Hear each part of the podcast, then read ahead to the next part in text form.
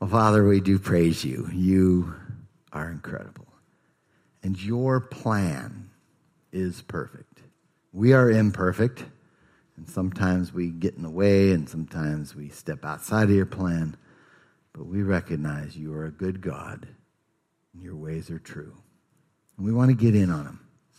So we ask that you teach us, especially about some of this practical stuff today.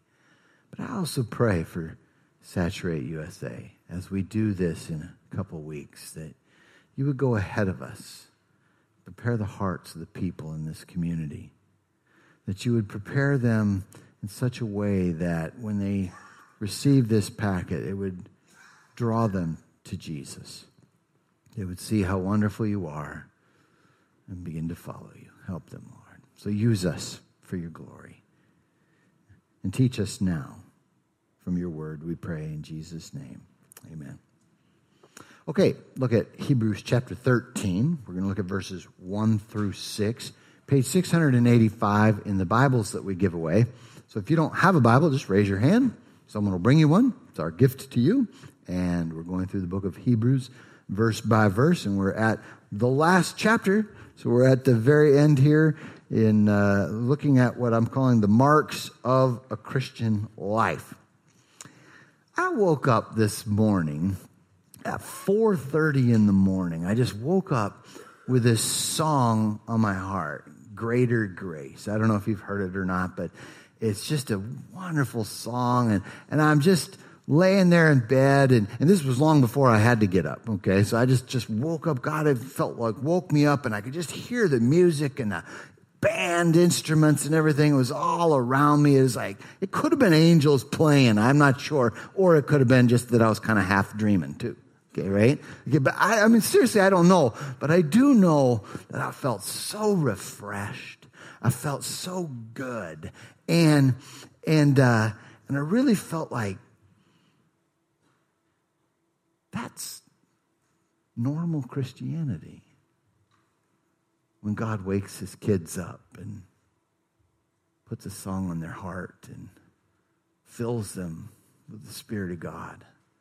Now, it might, it doesn't happen all the time, right?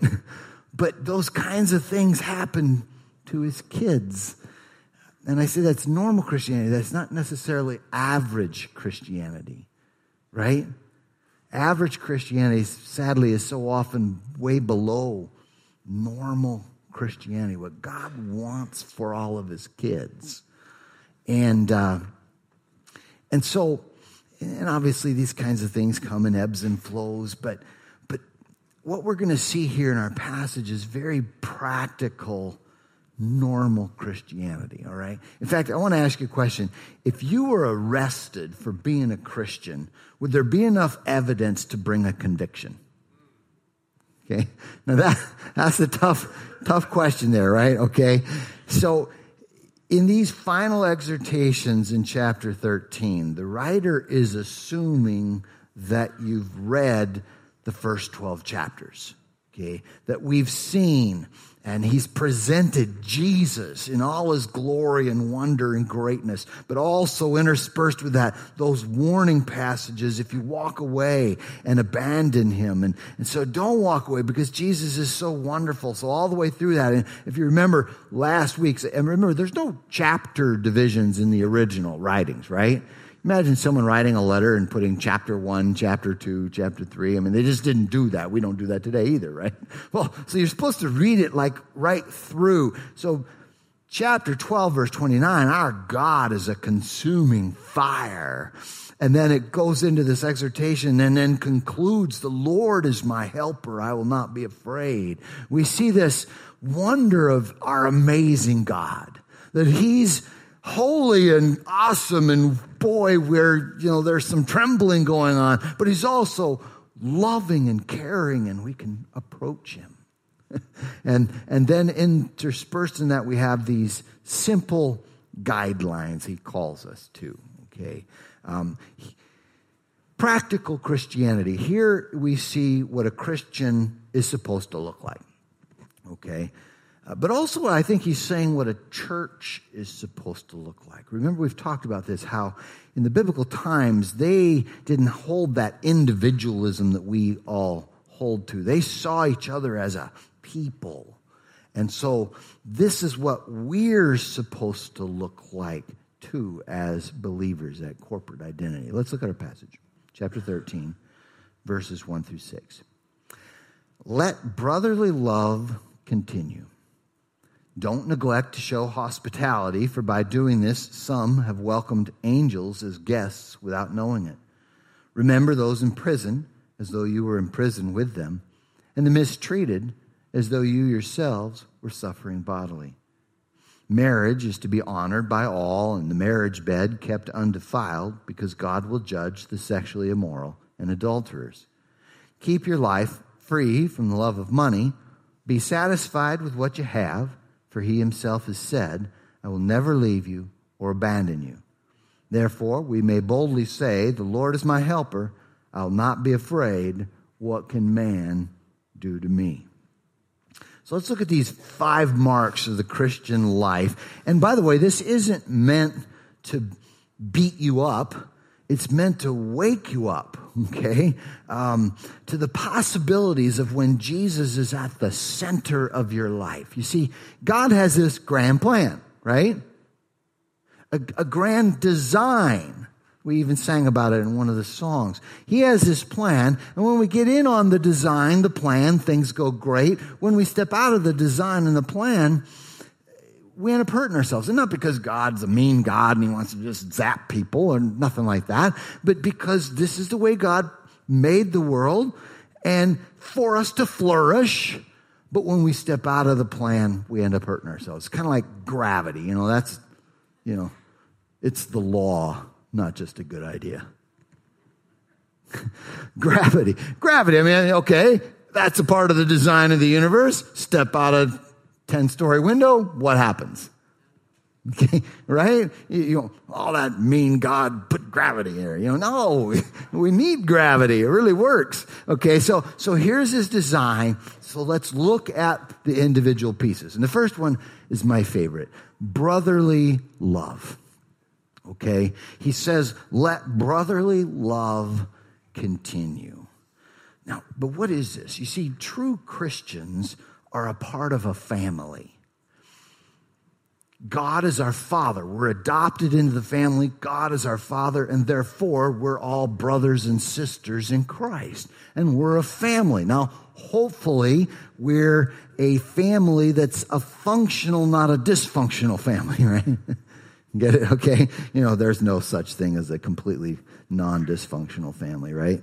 But that's, that's, God has placed us into this family. And as a family, we take care of each other. We like to be with each other, and we're united as a family. Uh, first of all, we take care of each other. Um, brotherly love, we look out for each other. That's why we have a benevolence fund. It's why we have the harvest house to, that has food and clothing. And it's primarily for our family. When people are in need, we want to take care of each other. If you find yourself in a time of need, don't feel bad about it. We're here to help each other, okay? And so that's good that we're taking care of each other. Um, we all find ourselves in those kinds of situations at times.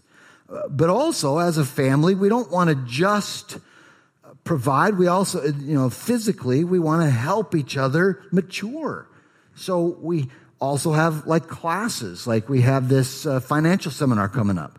So that, you know, if you've gotten yourself in a financial bind, well, okay, we want to help, but we also want to help you get not have that happen again, right? Some education, some things like that. So we have this, we really want to take care of each other.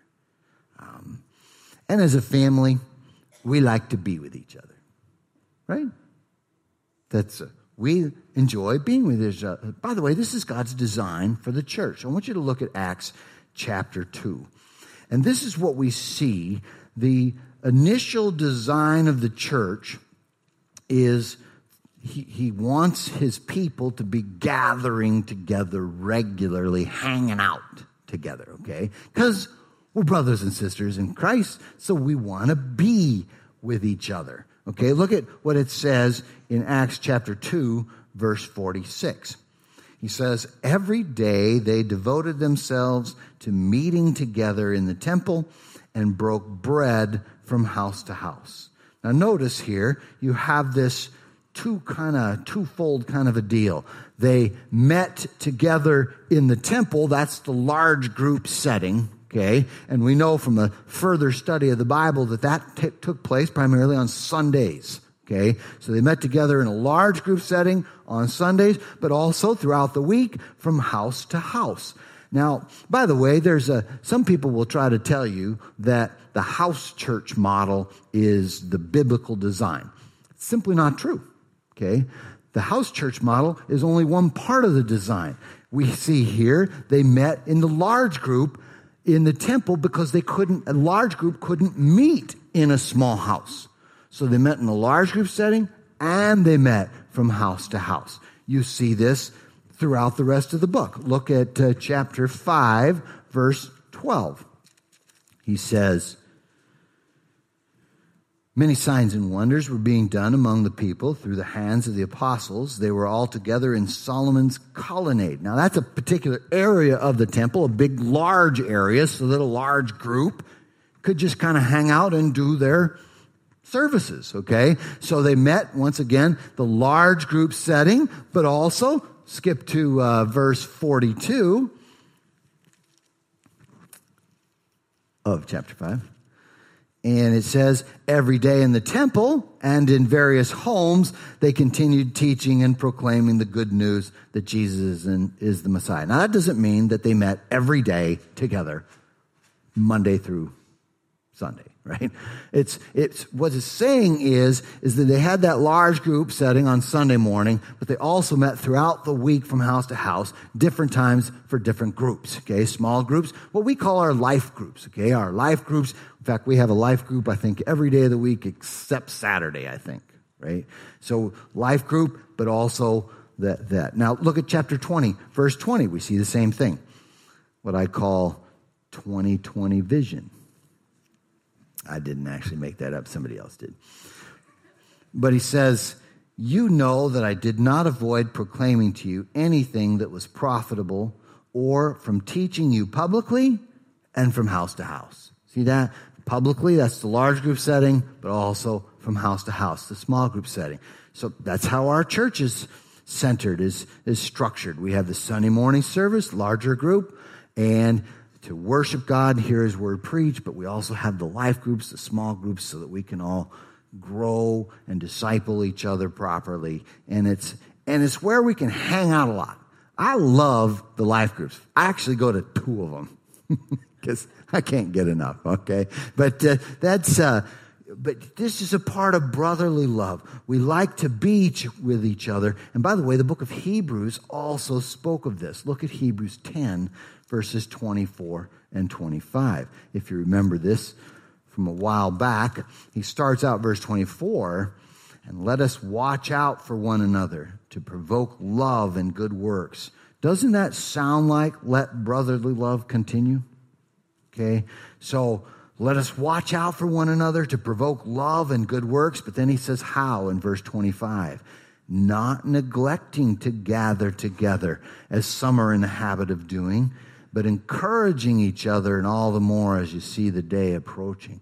So not neglecting the gathering together as some are in the habit of doing. It's kind of easy to get in the habit of not gathering regularly, isn't it? Okay. We got to develop those habits. And all of this is not to put this legalistic, you got to do this, otherwise you're sinning kind of a thing. That's not at all we say. We want to because we're a family and we know this is God's design on how we can flourish and grow the best. That's what he's saying. Okay. So we see this, and this is one major aspect of letting brotherly love continue. And we're united as a family.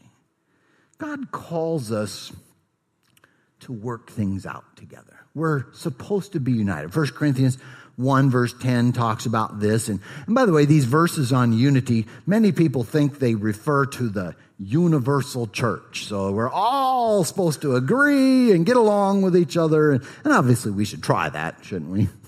okay. But that's not at all what these verses are talking about.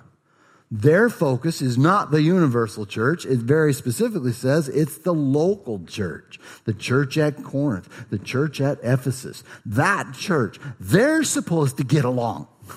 In other words, us here, we're supposed to get along. Stop bickering, work things out, okay? Now, there are some instances when you do need to divide. If the leadership is dysfunctional or if there's heresy, yeah, okay, then, then there's reasons for dividing. But we're supposed to get along. So if I say something that offends you, and by the way, I know that's going to happen because I open my mouth up way too quickly sometimes, right?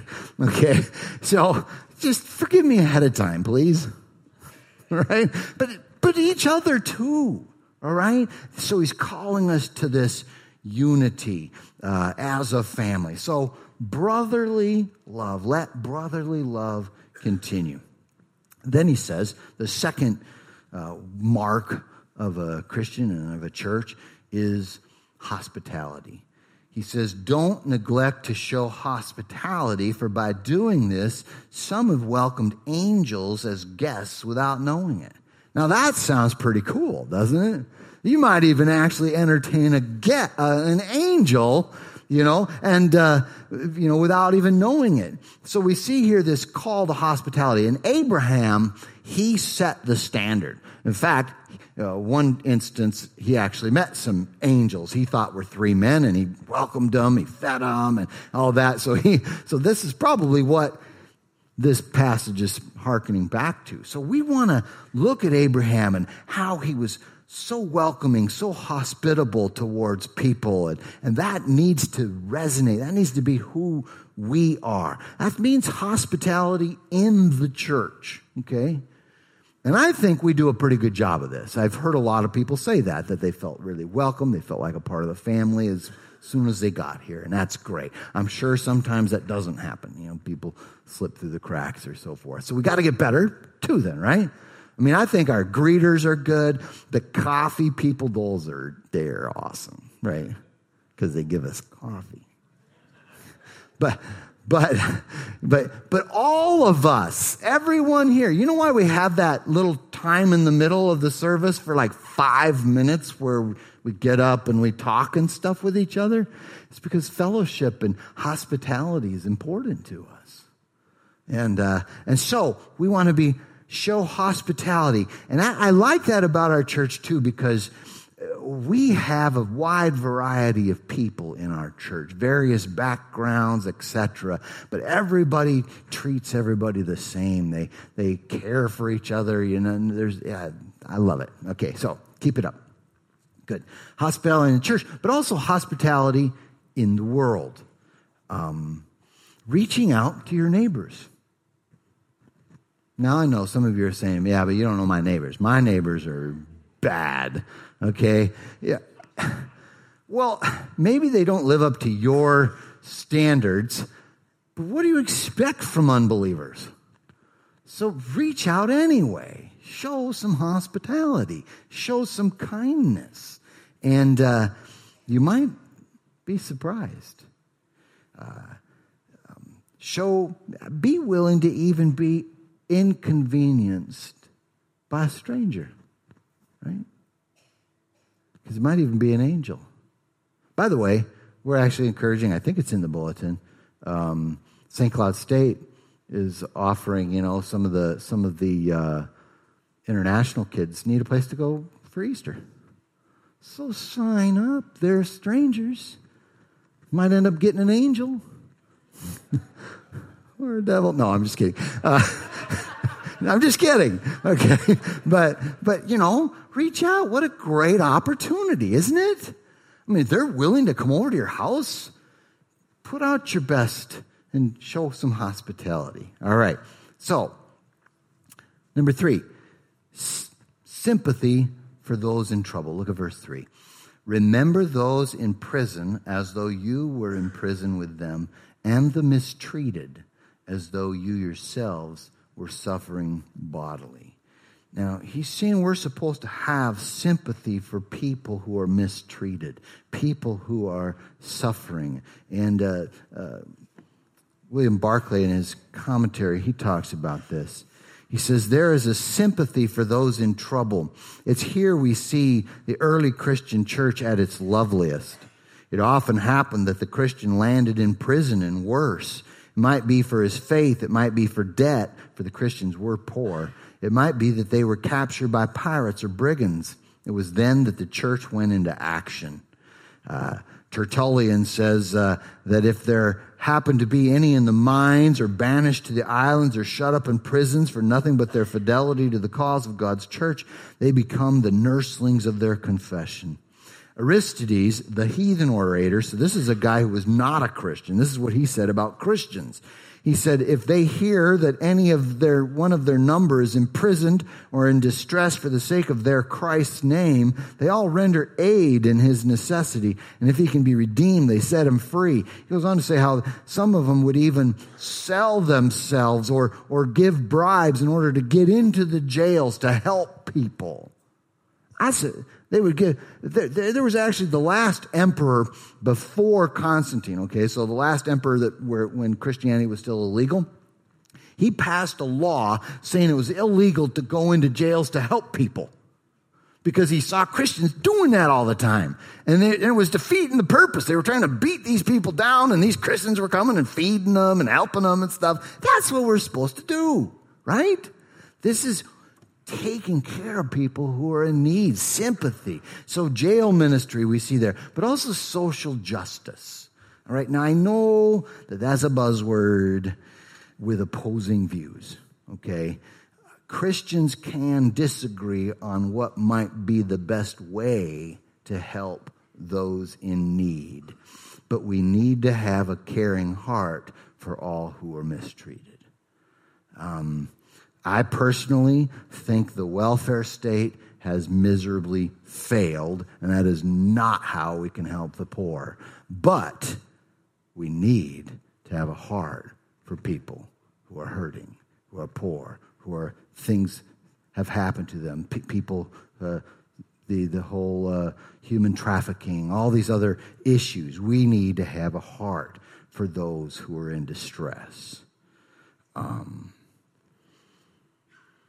before you start to press send on your next tweet or Facebook post, ask yourself, where is my heart?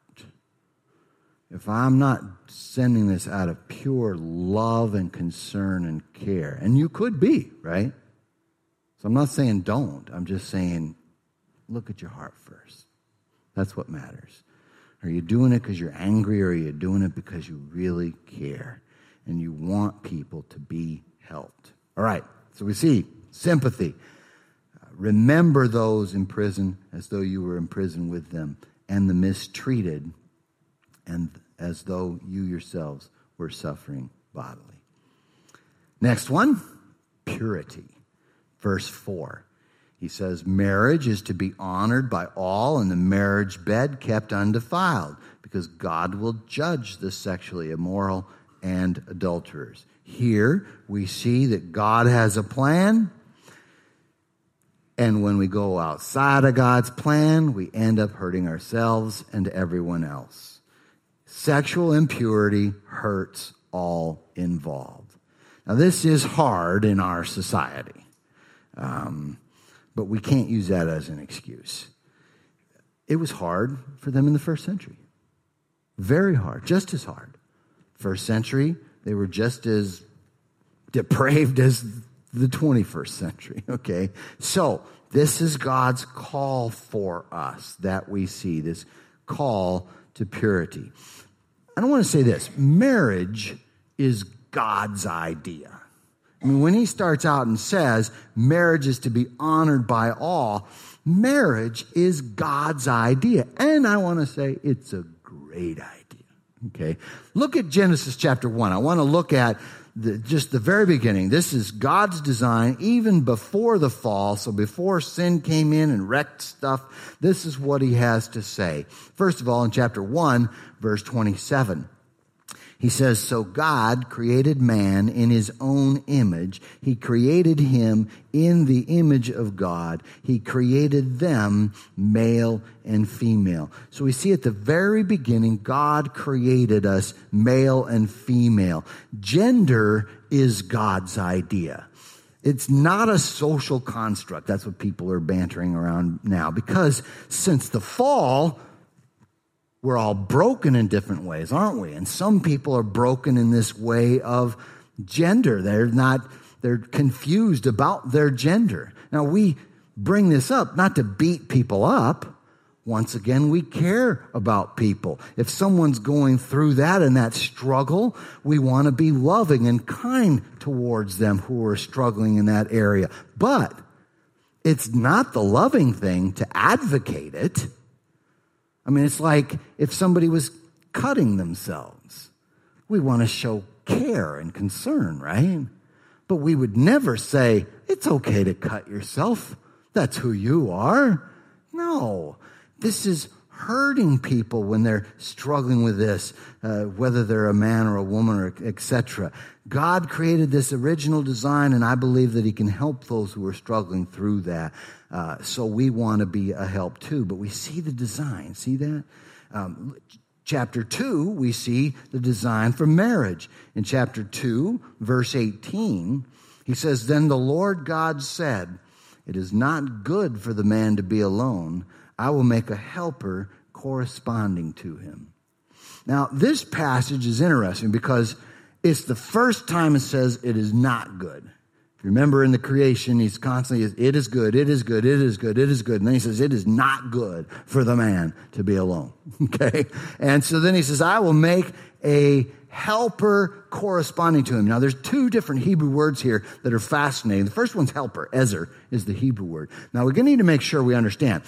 Helper does not have any connotations of inferiority. Okay? He's not saying the woman is a helper, so inferior. Not at all, okay? Because God himself is called our Ezer, our helper. Okay, so that has no connotations of inferiority. Men and women are absolutely equal. Now, there are different roles, but they are equal in God's sight. So, helper is uh, the first part here because the guy needed help. And then, second, corresponding to him. Now that's fascinating too because that Hebrew word is neged.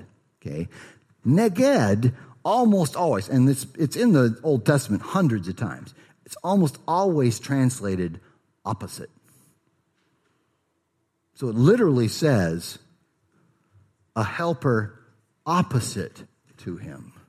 Now, opposite in the sense of opposite but corresponding and therefore uh, completing him. So the two are opposites that make one really good whole. okay? That's what he's saying here. A helper corresponding. By the way, opposite to him, this is why also homosexuality doesn't fit God's design because it goes against the design. They're not opposites. They don't correspond like that. This is God's design, and so the rest of the, the Bible, he also condemns homosexuality.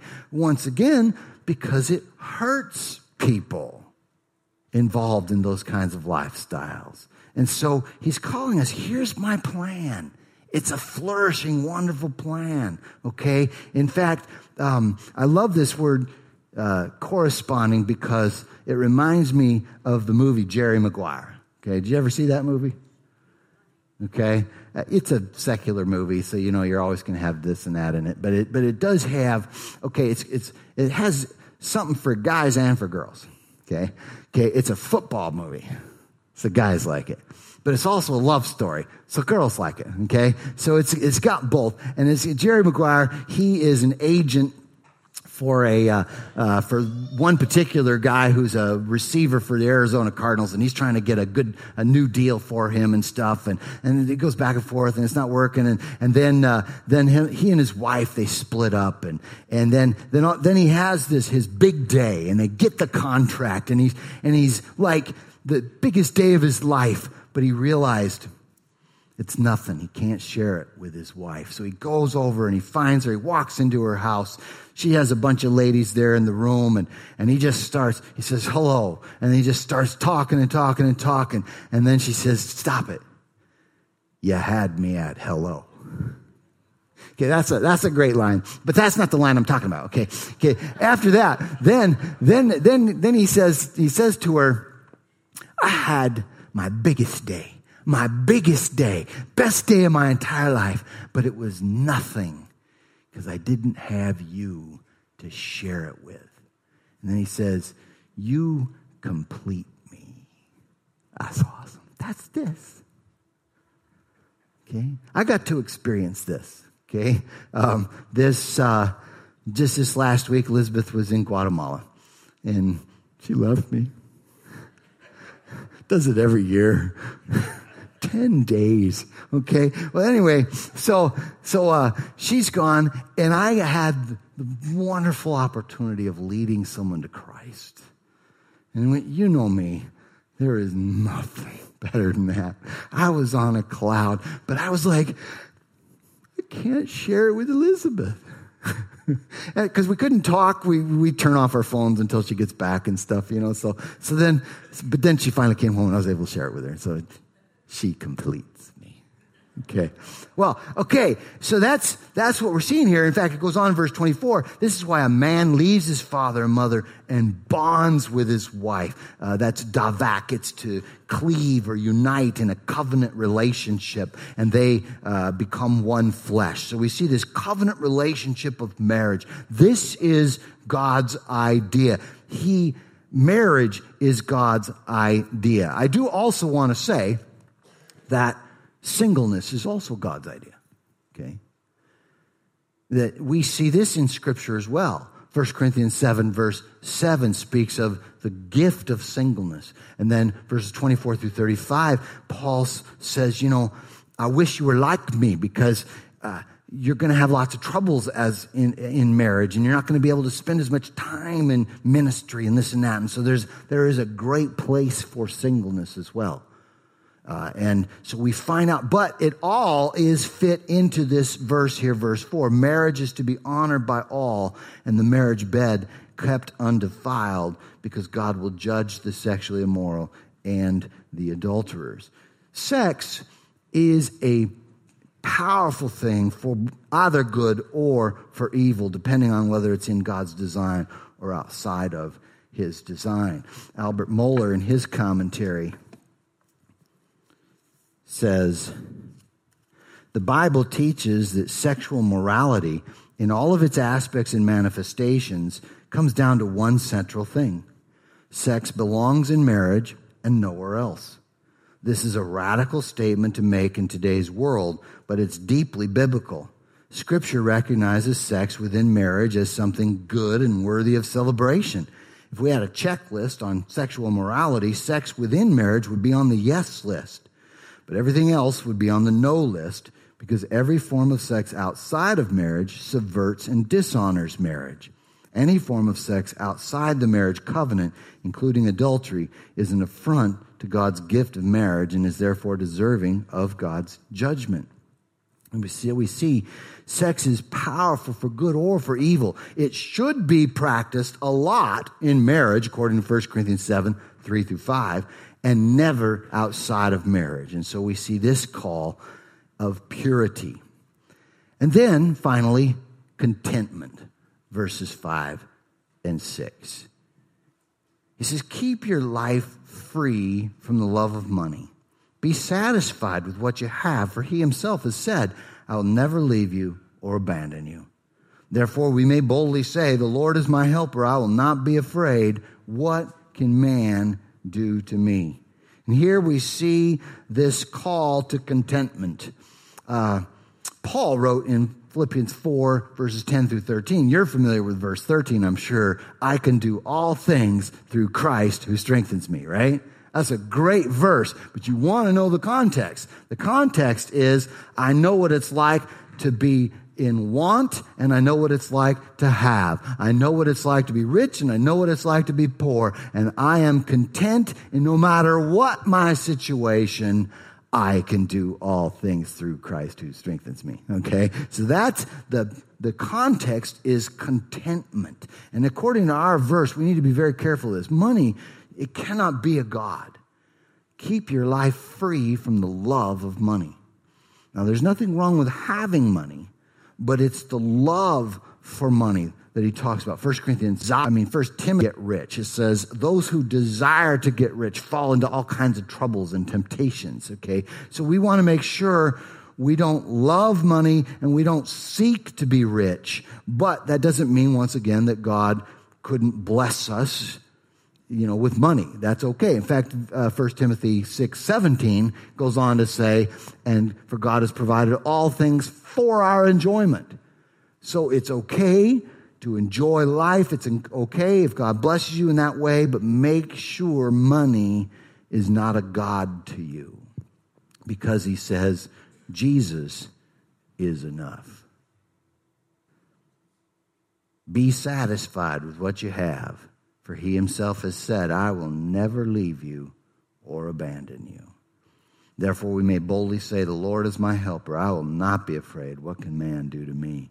Jesus is enough. He promised, I will never leave you nor forsake you. In Matthew 28, just before he ascended up to heaven, he said, I, Lo, I will be with you always, even unto the end of the age. If we have Jesus, we have everything we need. Jesus is enough. Psalm 73 talks about, uh, he's actually perplexed by why things seem like they're not the way they're supposed to be. And then he says, until he entered the sanctuary, when he entered into God's presence, then it, it all made more sense to him. And he was able to say in verses 25 and 26, Whom have I but you? You truly satisfy me. You're all I need. Jesus is enough. Um, let me finish here with uh, Mohler again.